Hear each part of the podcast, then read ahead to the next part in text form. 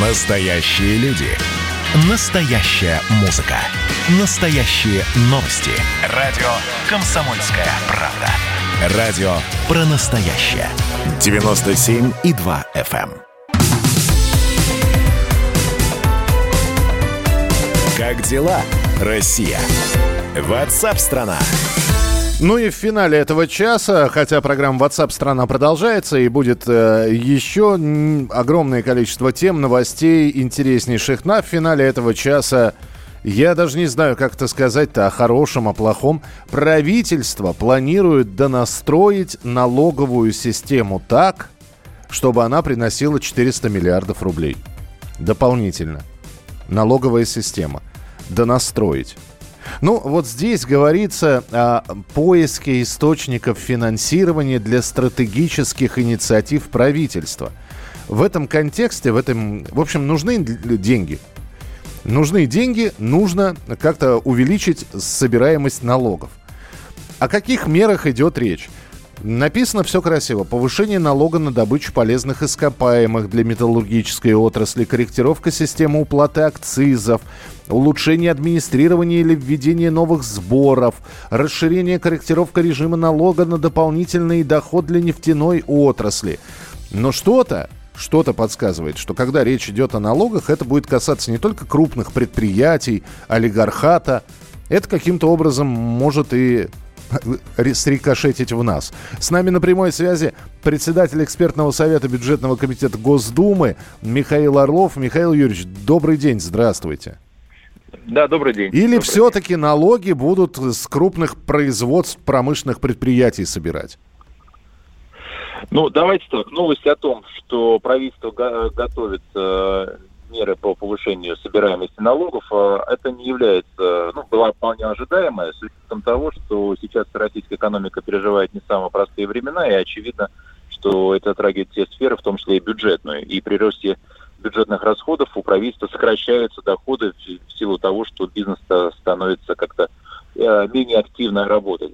А, вот поэтому эта новость, в принципе, была ожидаема. Вопрос заключался в том, а, за счет чего будут повышаться налоги и конца, наверное, мая стало а, более-менее понятно, что правительство обращает свое внимание прежде всего на металлургическую отрасль, справедливо полагая, что там есть резервы для повышаемой собираемости налога. Что мы сейчас и наблюдаем, что прежде всего а, под раздачу, так называемую, попадут, конечно же, металлурги. Угу. И, а, но при этом, при этом мы понимаем металлургов, которые вряд ли захотят терять прибыль, а соответственно не могут взять и повысить э, цену на производимый товар.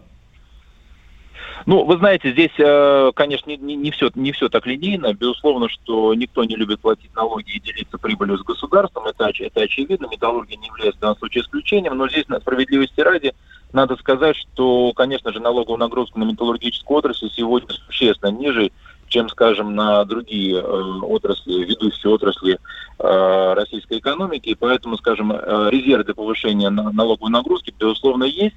Главное понять инструмент, за счет чего это будет повышение.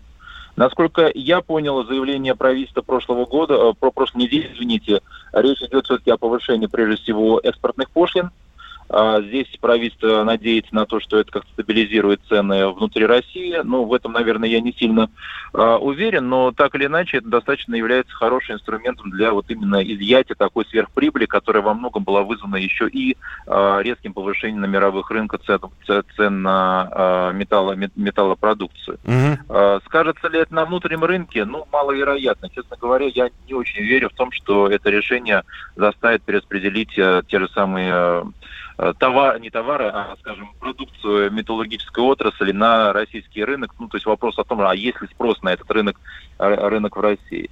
А, вот. А, Там а, ну, есть это... еще одна часть, это корректировка да. системы уплаты акцизов, причем не говорится в каких именно отраслях. А мы знаем, что акцизами облагаются абсолютно разные направления, и, а вот, вот с этим что? Давайте так, акцизы всегда был политизирован такой налог, и все время э, бюджетные, э, бюджетные вопросы решались прежде всего корректировкой акцизов, и каждый год у нас э, принимается закон, так называемый бюджет образующий, в котором происходит регулярная корректировка акцизов. И э, э, на этот год уже этот про, закон прошел, и акцизы были уже скорректированы практически по всем э, позициям.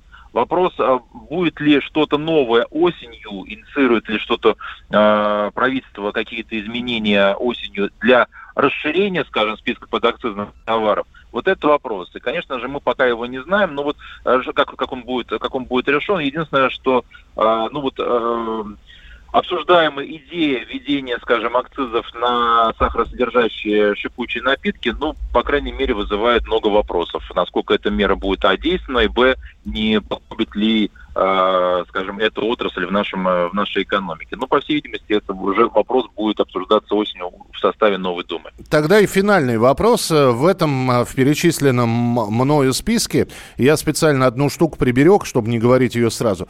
Там еще и упоминается донастройка налогообложения состоятельных лиц.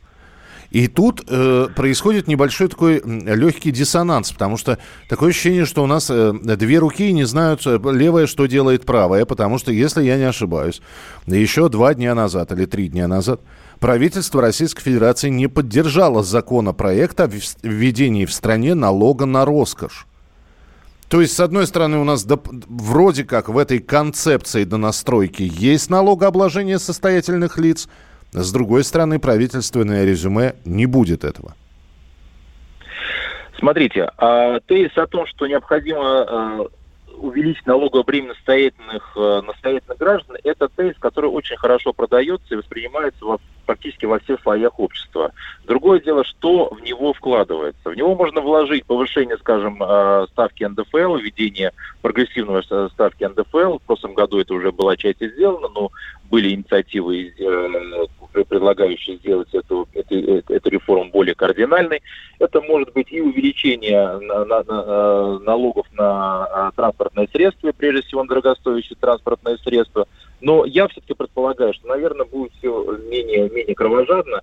Я думаю, что все ограничится корректировкой в очередной раз э, кадастровой стоимости на недвижимость, и тем самым будет объяснять, что изымаются средства состоятельных граждан. И вполне возможно скорректирует, э, скорректирует ставки на дорогостоящие автомобили. Я думаю, что, надеюсь, что этим только и ограничится. Очень бы не хотелось, чтобы очередной раз Э, правительство предложило пересмотреть ставку подоходного налога. Да, и это тоже тема поднимается регулярно. Спасибо большое. Михаил Орлов, председатель экспертного совета бюджетного комитета Госдумы, был с нами на прямой связи.